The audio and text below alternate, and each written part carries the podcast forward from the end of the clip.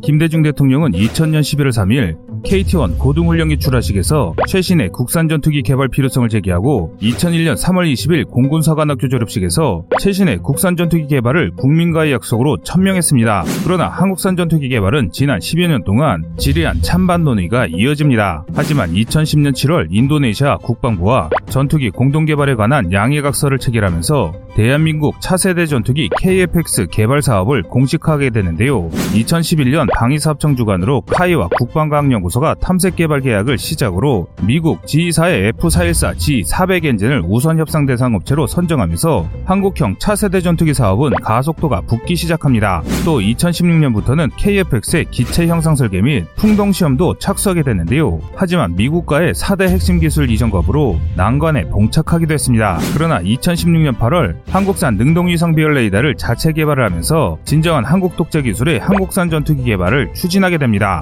KFX는 1만 3천여 시간 동안 저속, 고속 풍동, 강제 진동, 흡입구 풍동 등의 세부 시험으로 나눠 수행되면서 KFX의 기본 설계 최종 형상인 C109가 개발됐습니다. 본격적으로 여론의 주목과 관심도 이때부터 시작됐는데요. 또한 최종 형상 공개를 기점으로 KFX 사업의 개발은 놀라운 속도로 탄력을 받습니다. 2018년 7월 기본 설계 검토 PDR이 완료됐고 2019년 9월에는 상세 설계 검토 CDR도 완료합니다. 2020년 8월에는 ADD가 공언했던 KFX용 A사 레이더 C 제품이 공개되면서 KFX 사업은 가히 폭발적인 관심을 넘어 국민적 염원으로 부상했습니다. 이뿐만 아니라 지난해 2010년 9월 드디어 KFX 시제기 최종 조립에 착수한 지 7개월 만인 지난주 4월 9일 KF21 보람의 출고식을 개최합니다. 이날을 기점으로 개발 버전의 임시 명칭이었던 KFX를 벗어던지고 KF20이라는 제식 명칭을 공군으로부터 부여받았습니다. 꺼리튜브는 국내 유튜브 채널로서는 유일하게 출고식 현장 영상을 오전과 오후로 나누어 구독자분들께 상세히 전해드린 바 있는데요. 반면 코로나19 여파로 총출입 인원을 극소수로 제한하면서 국내 지상파 언론을 포함한 다른 언론사들의 취재도 제한됐습니다. 그런데 흥미로운 것은 해외 언론에서 KF21 출고식을 국내 언론보다는 더 비중 있게 다루고 있다는 것인데요. 가장 먼저 KF21 출고 소식을 전한 해외 언론은 미국의 CNN입니다. CNN은 폭스뉴스와 함께 미국 내 1, 2위를 다투는 전문 케이블 뉴스 채널입니다. 세계적으로는 단연 1위의 24시간 뉴스 채널이기도 한데요. 현재 온라인 CNN 뉴스 사이트에도 아시아 부분을 클릭하면 최상단 헤드라인에 KF21의 사진을 게시한 것을 확인하실 수 있을 정도로 아시아에서 가장 큰 이슈는 KF21이 분명해 보입니다. 추후 유명 해외 군사 전문지들도 후속 보도가 이어질 것으로 전망됩니다. 오늘은 해외의 신들이 분석한 우리들의 자랑스러운 한국산 전투기 KF21에 대해 알아보겠습니다.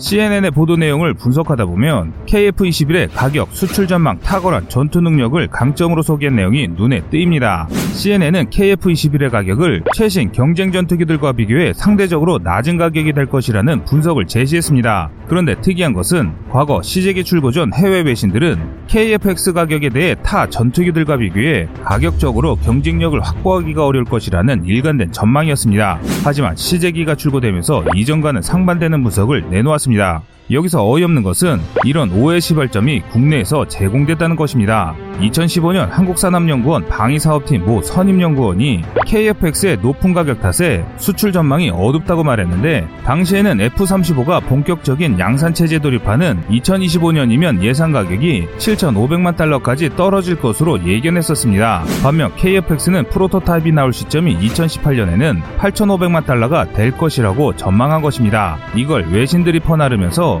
F-35보다 비싼 KFX의 예상 가격으로 굳어진 것입니다. 한편 2014년 한국이 주문한 F-35A는 2018년부터 순차적으로 인도되어 제10차 저율 초도 생산 물량에 포함됐습니다. 이후 약간의 조정이 있긴 했지만 계약 당시 한국은 LRIP 10번째 생산 단위에 6대, 로트 11에 10대, 로트 12에 12대, 로트 13에 12대 등 총 40대를 배정받았습니다. LRIP 로트 10 물량에 F-35A flyaway 가격인 합친 엔진을 합한 가격은 대당 9,460만 달러였습니다. 이후 F-35의 가격은 점점 하락했는데 로트 11에서는 8,920만 달러, 로트 12에서는 7,920만 달러, 로트 13에서는 7,790만 달러까지 떨어졌습니다. 즉 현재 환율을 기준으로 했을 때 한국은 F-35A 한 대를 flyaway 가격 단가 기준 1,123억 원이며 프로그램 단가인 전투기, 엔진, spare parts, 무장, 지원시설, 교육용 시뮬레이터 등 제반 세트 포함 가격인 총 계약 가격 기준으로는 약 1,850억 원에 구매한 셈입니다. 일각에서는 KF-21의 기체 단가가 8,500만 달러 또는 800억 원대에 달할 것이라고 주장했습니다. 하지만 이것은 근거가 없다는 주장으로 판명났습니다. 아무리 F-35 가격이 더 하락한다 하더라도 KF-21이 F-35와 비슷하거나 더 저렴할 것이라고 군 관계자는 전했는데요. 이어 두 가지 점에서 KF-21이 F-35에 비해 수출 경쟁력을 가질 수 있다고 전했습니다. 우선 KF-21 의 본격 양상 및 수출이 이뤄질 2026에서 2030년 이후 시점에는 F-35 가격은 최저점을 찍고 있는 현재에 비해서는 높아질 수밖에 없다는 점입니다. F-35는 양산 대수가 2020년대 말 이후 줄어들기 시작하면서 단가가 지금보다 높아질 것이기 때문인데요. 이런 근거는 전 세계 F-35 도입 물량이 차츰 줄어들고 있기 때문인데 이는 막대한 유지비를 포함해 F-35가 생각처럼 만능의 전투기가 아니라는 점에서 시작됐습니다. F-35가 아직 미완의 기체임에도 불구하고 세계적으로 선풍적인 인기를 구사할 수 있었던 것은 미국 우방국이 구매할 수 있는 유일한 스텔스 전투기란 점과 5세대 스텔스이긴 하지만 그 성능이 제한적이고 가격 대비 효율은 떨어지고 우리나라처럼 인접국가 대치 중이거나 군사 강국이 밀집해 있는 지역을 제외하곤 사실상 큰 효용성이 없는 기체로 부각되고 있기 때문입니다. 한편 KF-21은 도입 단가뿐만 아니라 훨씬 비중이 큰 운용 유지비 측면에도 KF-21이 F-35보다 크게 유리하다는 의견입니다. 보통 전투기 전체 수명 주기 비용에서 최초 도입 비용은 30% 정도인 반면 30여 년간의 운용 유지 비용은 70%에 달한다고 알려져 있는데요. F-35는 고도의 보안을 요구하는 스텔스 성능 때문에 도입국들이 직접 정비할 수 있는 부분이 적다는 것도 운용 유지비가 늘어나는 이유입니다. 실제로 우리 공군에 F-35가 도입된 뒤 보안 문제를 이유로 정비에 대한 제약이 너무 심해 공군 수뇌부가 이게 우리 전투기가 맞느냐고 한탄했다는 이야기는 유명하기까지 합니다. 또 기체를 인도받아 우리 공군에 배치한 지 1개월 반 만에 업그레이드 비용으로 기체당 300억 원을 요구해 빈축을 사기도 했습니다. 확인된 결함만도 871개에 달하는 결함 투성이 기체를 판매해놓고 그 결함을 수정해 줄 것을 요구하면 업그레이드라는 명목으로 터무니없이 큰 추가 비용을 요구하는 것입니다. 그래서 일각에서는 로키드 마틴이 F-35의 결함을 해결해 줄 생각이 하였거나 어쩌면 결함이 너무 많아 현실적으로 해결할 능력이 없는 것 아니냐는 이야기도 나옵니다.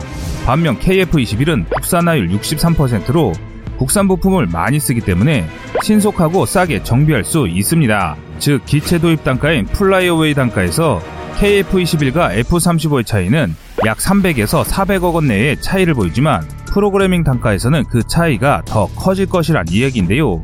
하물며 30년간 운용 유지비까지 포함하면 그 격차는 수치상으로 비교하는 것 자체가 의미가 없을 정도로 불어납니다. 그런데 특이한 점은 KFX 개발 과정 내내 일관되게 KFX 개발 반대론 입장에 섰던 국내 언론들도 최근 서서히 변화를 보이기 시작했습니다. 지난 4월 3일 국내 유력 일간지 처음으로 애물단지 F-35 한국도 대안이 필요하다는 제목의 기사가 올랐습니다. 이 기사는 F-35는 지금까지 개발된 5세대 스텔스 전투기 중 가장 우수하다는 평가를 받았지만 기술적 결함과 높은 비용에 따른 부작용을 우려하는 목소리도 높아지고 있다고 소개했습니다. 그 사례로 미국 뉴욕타임즈의 보도를 인용했는데요. F-35는 개발 기간이 지나치게 길었고 값이 비싸며 기술적 문제가 있다며 미국은 향후 60년간 유지비로 1조 달러 약 1130조 원이 소요될 것이라며 미 의회와 국방부 간에 F-35 작전 운용성에 대한 논란을 보도한 것입니다. 또한 블룸버그 통신도 지난 1월 F-35의 결함이 여전히 871건에 달하고 심각한 문제도 남아있다고 지적하면서 스텔스 성능만으로는 변화한 공중작전 개념을 충족할 수 없다고 지적했습니다. 이는 최근 실전에서 이스라엘과 미국이 선보인 로하이믹스 혼합 전술을 의미하는 것입니다. 이 보도가 나온 이후 세계 각국들이 F-35의 문제점을 보완할 수 있는 대체 기종 찾기에 나서는 모양새입니다. 쉽게 말해 F-35를 도입하기로 한 국가들도 서서히 F-35의 기체 결함과 운용 유지비에 대해 현실적인 고민을 하기 시작한 것이죠. 그 일례로 영국이 당초 도입하기로 했던 150대 F-35B 도입 수량 중 최대 90대가량 주문을 취소하는 방안이 검토 중이고 이 취소분을 무인기로 대체한다는 구상도 함께 밝혔습니다.